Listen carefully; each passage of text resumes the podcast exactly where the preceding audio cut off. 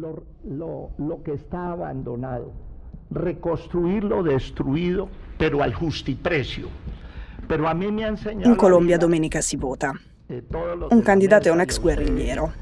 L'altro candidato l'estate scorsa ha detto sono un seguace di un famoso pensatore tedesco. pensador alemán ¿Cuál que es? se llama Adolfo Hitler. Lui è Rodolfo Hernández, è il leader del partito colombiano Lega dei Governanti contro la corruzione. È un outsider e un populista di destra. Dopo essersi definito un fan di Hitler ci sono state polemiche e lui si è corretto. Ha detto che era stato un lapsus e che in realtà voleva dire Einstein. Se si ascolta il suo discorso in quella trasmissione radiofonica, lui cita Hitler come esempio della capacità di sfruttare le crisi per fortificare una nazione. E sembra proprio che si riferisca alla Repubblica di Weimar, alla tremenda crisi economica in Germania e all'avvento del nazismo. Hernandez ha 77 anni e la stampa locale lo chiama il Trump colombiano. Prima di darsi alla politica era diventato famoso come costruttore edile e oggi è un magnate. Nel 2016, quando era sindaco di Bucaramanga, si faceva chiamare Re. E uno degli aneddoti che girano su di lui è che quando un consigliere comunale gli ha chiesto di rispettare le regole, lui ha risposto: Con le regole mi ci pulisco il. Il New York Times ha scritto che è un candidato anticorruzione incriminato con l'accusa di corruzione. Un sostenitore dell'austerità le cui politiche hanno portato allo sciopero della fame i dipendenti pubblici di Bucaramanga e poi un magnate delle costruzioni che ha promesso di costruire 20.000 case per i poveri che non si sono mai viste. Domenica sfiderà il candidato della sinistra, Gustavo Petro.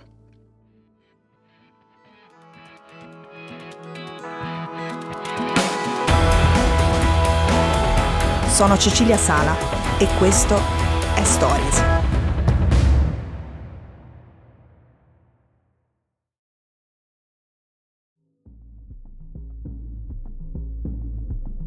Al ballottaggio di domenica Hernandez è arrivato un po' a sorpresa, da candidato indipendente. Lui ha puntato molto su TikTok. All'inizio i suoi video sembravano solo ridicoli, fatti male e a caso, poi improvvisamente il metodo ha cominciato a funzionare e adesso il suo profilo TikTok è seguitissimo. ¡Que viva Colombia, potencia mundial de la vida! Questo che sentite è l'altro candidato. E appunto Gustavo Petro è un economista e un ex guerrigliero. Lui ha fatto parte di un movimento armato insurrezionalista che si chiama Movimento 19 Aprile e che in Colombia tutti chiamano Eleme. Nel 1985 è stato arrestato e torturato. Petro è stato anche sindaco di Bogotà ed è al suo terzo tentativo di arrivare alla presidenza.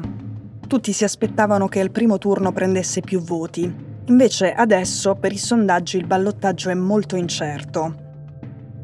Petro è uno dei piani ambiziosi in politica interna. Ha promesso l'istruzione superiore gratuita, posti di lavoro statali garantiti per i disoccupati, la fine delle nuove estrazioni di petrolio e gas e poi più tasse per aumentare il welfare pubblico. I colombiani ricchi non hanno apprezzato molto, ma Petro ha il sostegno soprattutto dei giovani, che sono un quarto dell'elettorato e sono quelli che nel 2019 nelle grandi città sono scesi in strada contro la riforma fiscale del vecchio governo. Poi hanno continuato anche nel 2021 per chiedere misure contro la povertà, che ovviamente è peggiorata con la pandemia. Infatti in Colombia la metà della popolazione vive in condizioni di povertà o di povertà assoluta. Secondo un rapporto dell'ONU, durante quelle proteste almeno 26 persone sarebbero state uccise dagli agenti di polizia.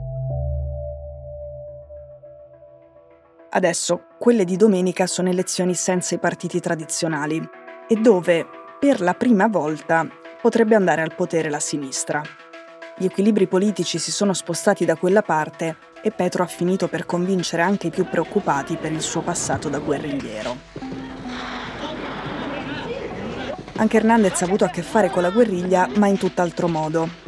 Nel 2004 sua figlia di 23 anni sparisce. Hernandez dice che è stata rapita dal gruppo armato che si chiama Esercito di Liberazione Nazionale. Dice anche che gli hanno chiesto un riscatto e che lui non ha pagato.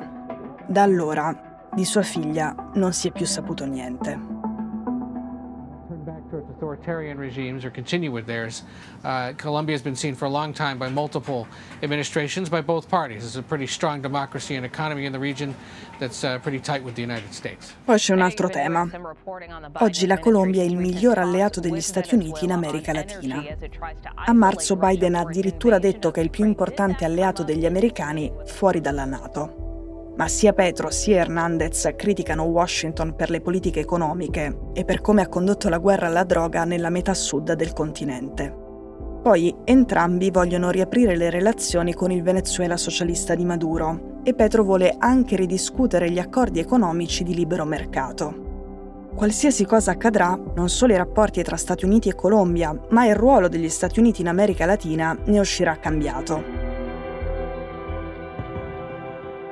Si vota tra due giorni e come avete capito sono due candidati assolutamente eccezionali rispetto allo storico panorama politico del paese. La Corte Suprema di Bogotà ha ordinato loro di fare, prima del voto, almeno un dibattito pubblico. Hernandez ha detto che non ci pensa nemmeno, che lui ai colombiani parla solo su TikTok.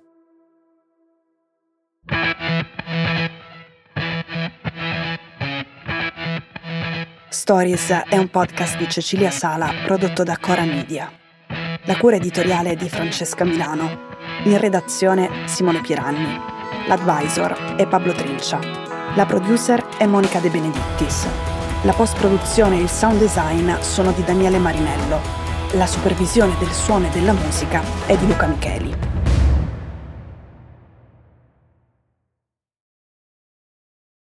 Questo episodio è stato prodotto e sviluppato insieme a Spotify Studios.